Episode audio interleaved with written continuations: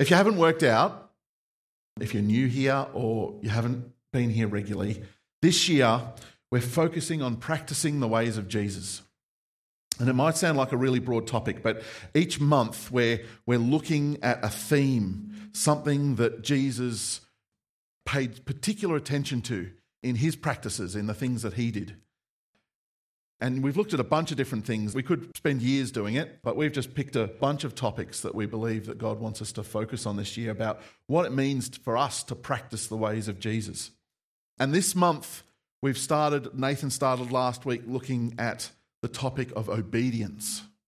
And Nathan looked at the idea of what surrender means in the perspective of obedience. And he mentioned that the world sees obedience in, in opposition to freedom. That often obedience and freedom seems like they they butt heads, which isn't true. This week, we're going to look at obedience in relation to listening. I actually looked this week, and the word obedience actually comes from the Latin word to listen.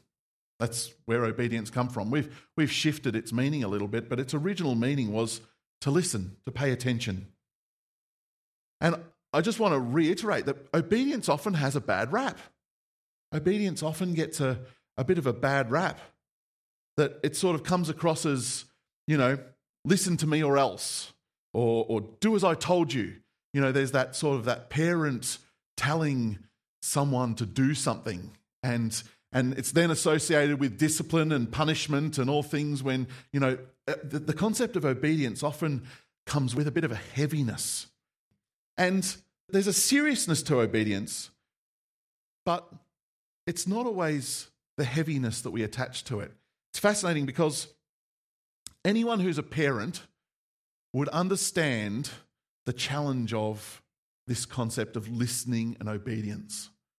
I remember one day Daniel would have been five or six, maybe a bit older, but we'll be nice and pretend that he was five or six.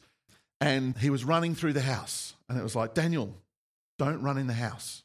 We don't run in the house.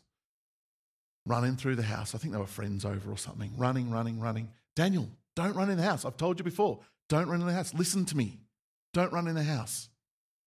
All of a sudden, he turns a corner and bang, smacks into the wall and comes in crying.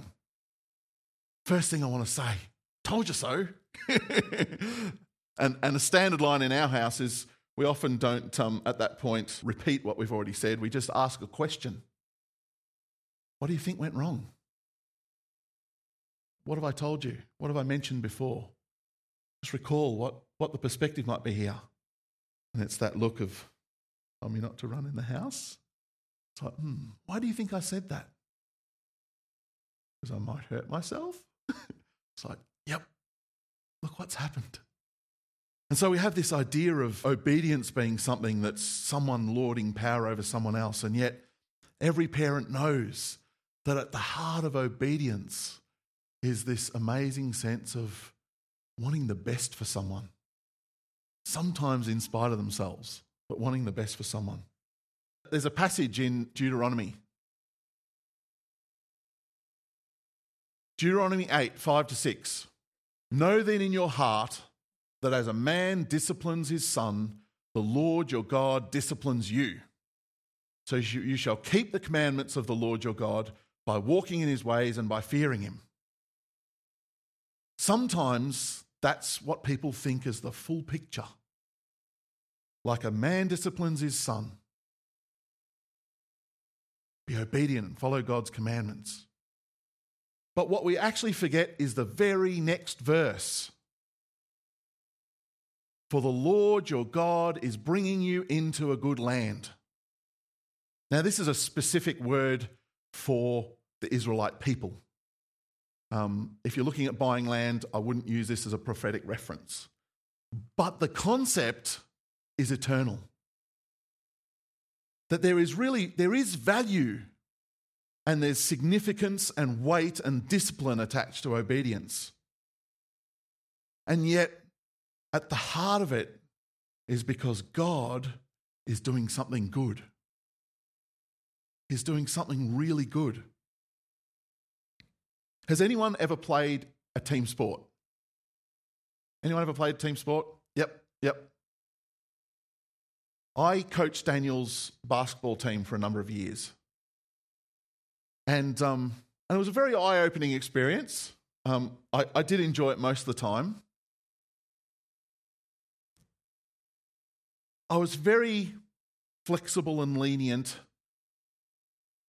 if kids couldn't shoot goals. I was like, okay, that's fine.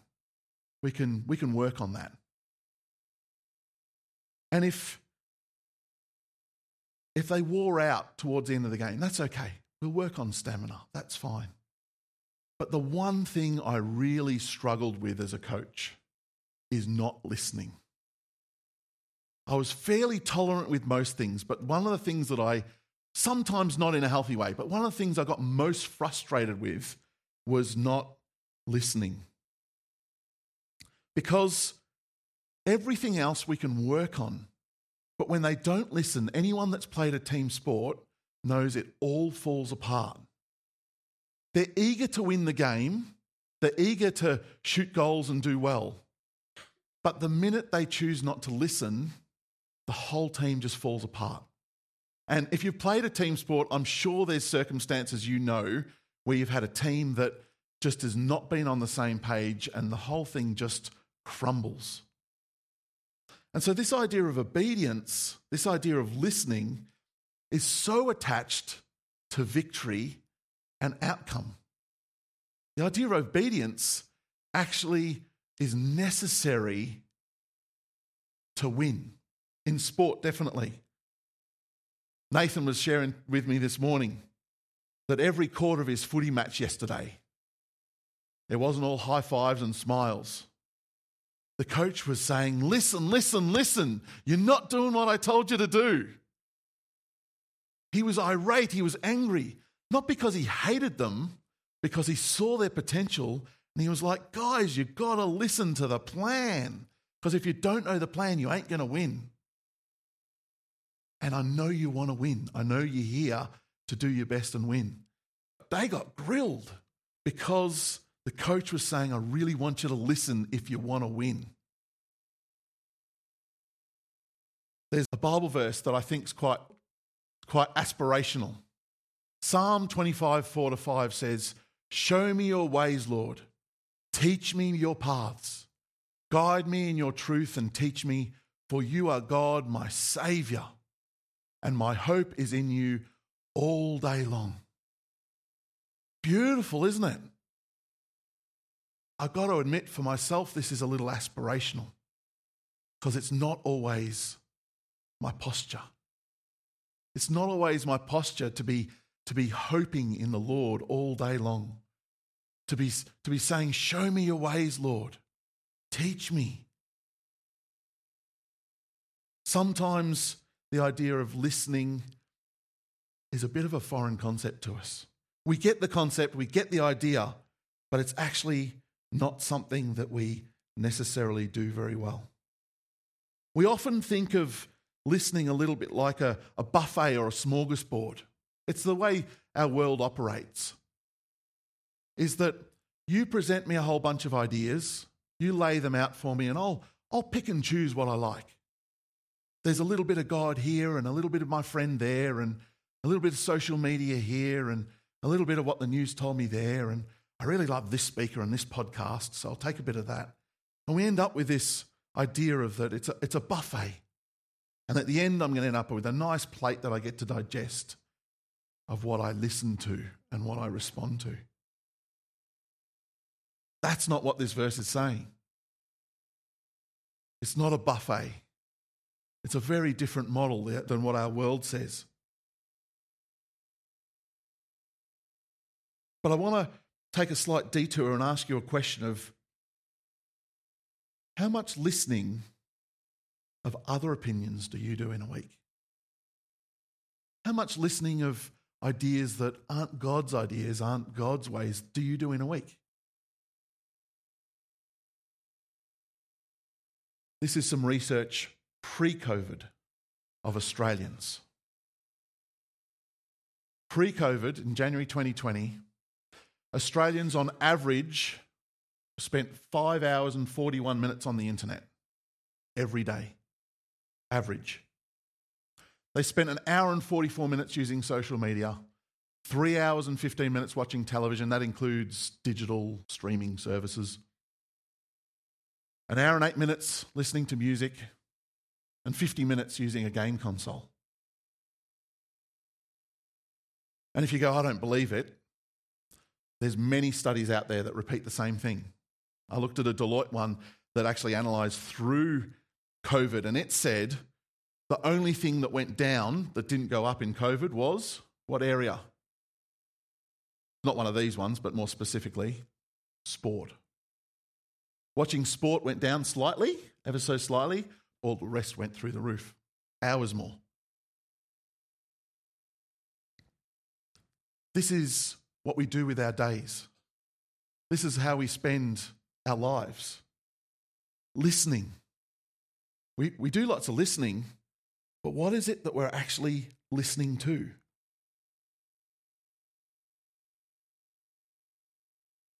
What are we actually that we're, we're, we're listening to? What is it that we feed ourselves with? You might go, come on, it's just a bit of entertainment. It's just a bit of just a bit of fun. I want to tell you a story that I heard not that long ago, and some of you know it. Because every little piece of media, every little piece of content that you consume actually represents a worldview. It represents something. It's never nothing, it's always something. And maybe it's a good worldview, maybe it's a good concept, but maybe it's not too. And we keep absorbing these things. In the 20s, it was unfashionable for women to smoke. Smoking for women was not a fashionable thing to do, it was very looked down upon. That wasn't really appealing to the cigarette companies. And so a company called Lucky Strike in the US decided to employ a guy his name was Edward Bernays. Now, he was an early pioneer of the marketing world and happened to be the nephew of Sigmund Freud, the neurologist, who most of his ideas have been debunked since um, Sigmund Freud, but thinking about how the brain works. And so Lucky Strike went to Edward and said, We want women to smoke. And you go, Well, Maybe they just need to start a marketing campaign. But Edwards was a little smarter than that. He said, Leave it with me. And what he did was a campaign that they called Torches of Freedom. He didn't advertise, he did eventually, but initially he didn't advertise. What he did was he decided to say, Women's rights is becoming an issue. Women are wanting more freedom like there's, there's rallies and there's liberation movements going on. And so at Easter one year, when there were parades and rallies for women's rights liberations, he employed good looking women to march at the front of the parade smoking cigarettes. Yeah, that's pretty clever. But it wasn't about that, it was about the photographs that ended up in the newspapers. Because all of a sudden, when anyone thought, yes, women deserve freedom, yes, women deserve rights, yes, women have been oppressed, and yes, women should be smoking. Because that's what all the people on the front line, the good looking, aspirational people on the front line, women's liberation, were doing. Because they were planted there to do that to give a different message.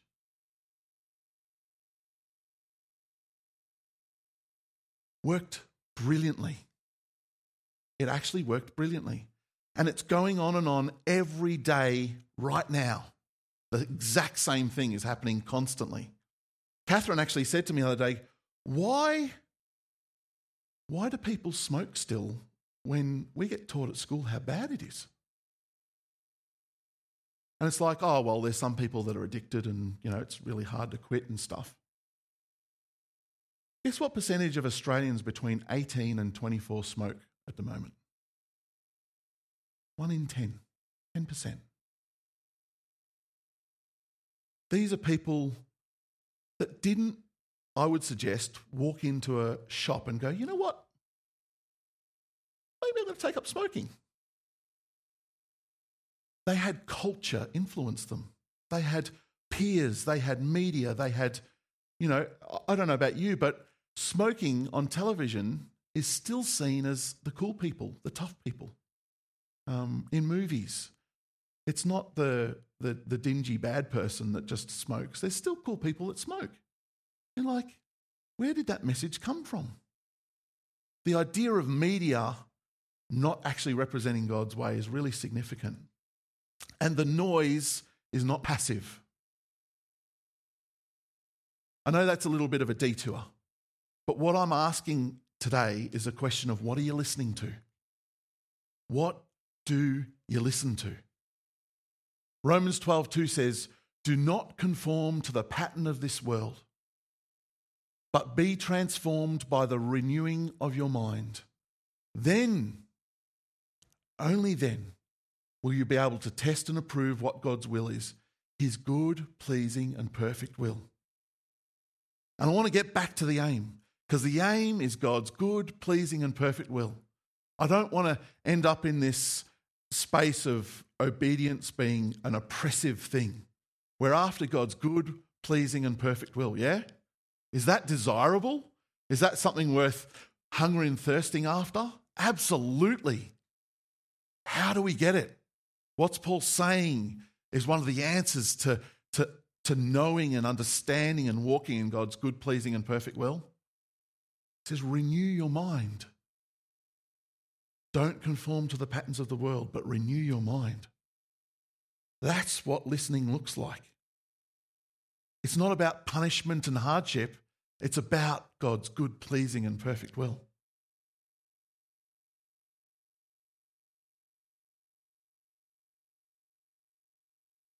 So, how do we get God's good, pleasing, and perfect will? We listen. We listen. We listen. We listen. If you're not listening, you won't know or experience or walk in God's good, pleasing, and perfect will. You've got to listen. In fact, as leaders in this church, we take this so seriously that at the start of each year, we set aside a week for each of us, Tanya, Nathan, and I, just to listen. Now, it's not the only time we listen, and, and um, but we say it's, it's worth us stepping away from our normal routines and our normal expectations and business just to listen. I actually happen to have that privilege tomorrow for the next week. Um, Nathan did that a couple of months ago, and Tan will do it later. But for us, we go, the idea of listening is so significant, we don't want it to slip away.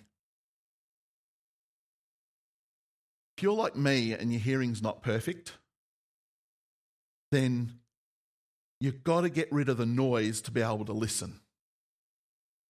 And I realize there's younger people here that have better hearing than I do. But when there's lots of background noise, I cannot hear a thing. When it's, when it's a noisy environment, when there's multiple people talking, I've got to read lips because that's all I got left because I cannot hear in the noise. And often we live in an environment, in a world where there's so much noise. There is lots of noise and different opinions and different ideas and different worldviews. That if we don't consciously and deliberately say, God, I want to listen, we don't get to experience His good, pleasing, and perfect will. You've got to have space and time to listen. There's a beautiful example of this in Scripture that I want to finish with. If you've got a Bible, grab Matthew 16. Matthew 16, and we're going to read from verse 13 to 19.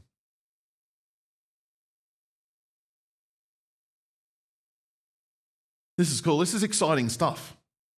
The opportunity to listen, which we can all do, we all have capacity to do. And it's like, yeah, check out what listening looks like. Now, when Jesus came into the district of Caesarea Philippi, he asked his disciples, Who do people say that the Son of Man is? So we're, we're going to find out what the noise looks like in the scene, yeah? What's, what's happening in the area? What are people saying? And they said, some, some say John the Baptist, others say Elijah, and others Jeremiah or one of the prophets. Like, awesome. This is what's on the grapevine. This is what people are saying who Jesus is. He then said to them, But who do you say that I am? Who are you going to listen to? And this is what Simon Peter replied You are the Christ, the Son of the living God. And Jesus answered him, Blessed are you, Simon Bar Jonah. For flesh and blood has not revealed this to you, but my Father who is in heaven. Blessed. Blessed. It's a bit of a religious word, but it's favored, it's happy, it's full. Simon, you are blessed because this was not one of the popular noises that you heard on the streets, but this is what you heard from the Father. this is this has not been revealed to you, but my Father who is in heaven. But he goes on to say, and I tell you, this is Peter, the listener, right? Peter, who has just acknowledged what he's been listening from the Father. I tell you, you are Peter, and on this rock I will build my church. He names him Peter like a rock. I will build my church, and the gates of hell shall not prevail against it. I will give you the keys of the kingdom of heaven, and whatever you bind on earth shall be bound in heaven, and whatever you loose on earth shall be loosed in heaven. Peter has this response to what? Him listening. He listened and heard God say something about his good, pleasing, and perfect will, who Jesus was. And Jesus says, Peter, you are blessed. And guess what? Peter, the listener, you are going to experience some amazing things victory over hell. A church that's growing, keys to a kingdom. We don't often look at this in light of what Peter did, but it started by Peter listening. And it ended up with Jesus saying, You listen to the simple thing, and I'm going to give you lots more. Does it sound familiar? Does it sound like the way God operates. I give you something simple and little and have a crack, give it a go. And then he says, And now I've got more for you. Listening is actually a real privilege and a blessing and an opportunity for us to experience God and His good, pleasing, and perfect will. There's heaps of noise. But I want to ask again what are you listening to? What is it that you're listening to? Because it's not a smorgasbord. There is an amazing chef that has an amazing meal prepared for you that's better than you can pick out of a smorgasbord, than a buffet. And God's design, His will, His plan is good, pleasing, and perfect. And He really, really wants to encourage us to listen like a parent who wants the best for their kid. So we're going to actually pause and do that right now. It's going to be a bit awkward because we're actually not that good at stopping. we like noise. We've got to have some noise going. So it might be a little bit awkward. But all I'm going to pray is God, I pray you still our hearts that we might listen. And then trust the Spirit to do that for you. What are you going to hear? I don't know.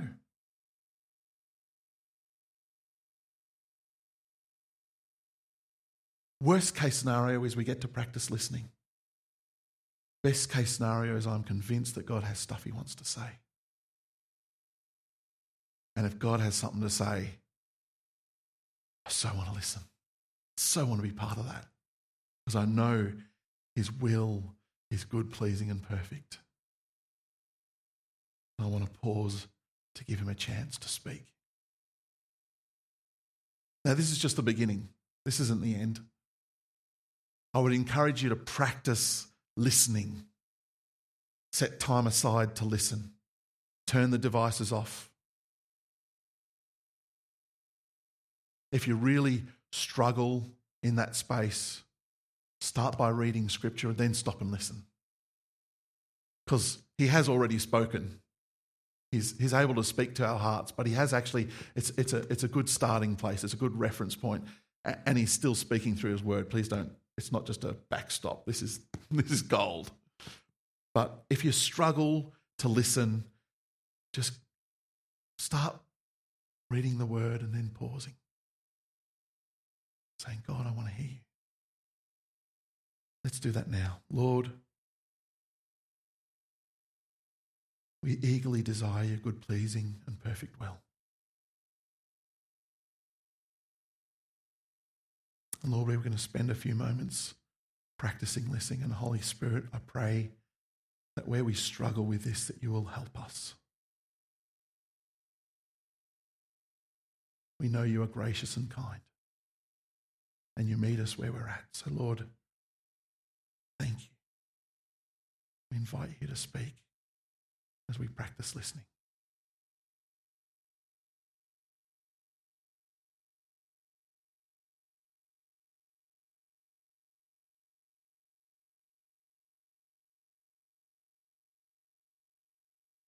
I think one of the beautiful things about listening is sometimes God reveals things to us that He wants us to encourage others in. He reflects some of His good, pleasing, and perfect will to us so that we might be able to share that with others. And it doesn't mean that they're not listening. It's just sometimes helpful to have reinforcements. Yeah? Sometimes they might not know how to listen. And so we share things that they may, know, may not have heard. But other times it's actually just reinforcing what God's already doing.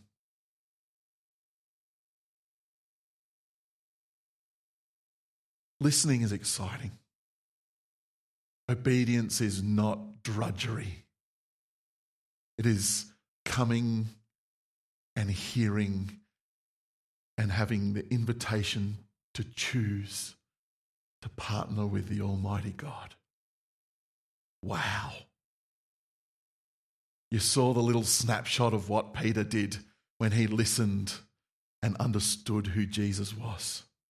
Jesus went, Mate, Peter, look what's coming, brother. Look what's coming when you listen and respond. And we're in that same place. We have an amazing opportunity to listen and respond in obedience to such an amazing, great plan.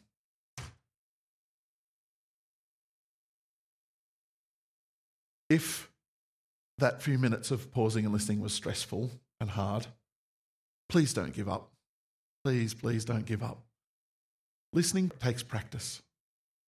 We all let a little kid, they start life not knowing your voice, not knowing what words you mean and we say, we'll give them, what, 5, 10, 15?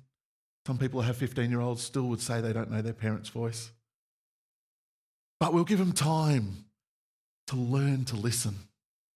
And I think God is so gracious. If you struggle to listen, if you struggle to hear, He's not given up on you and telling you that you're a waste of space.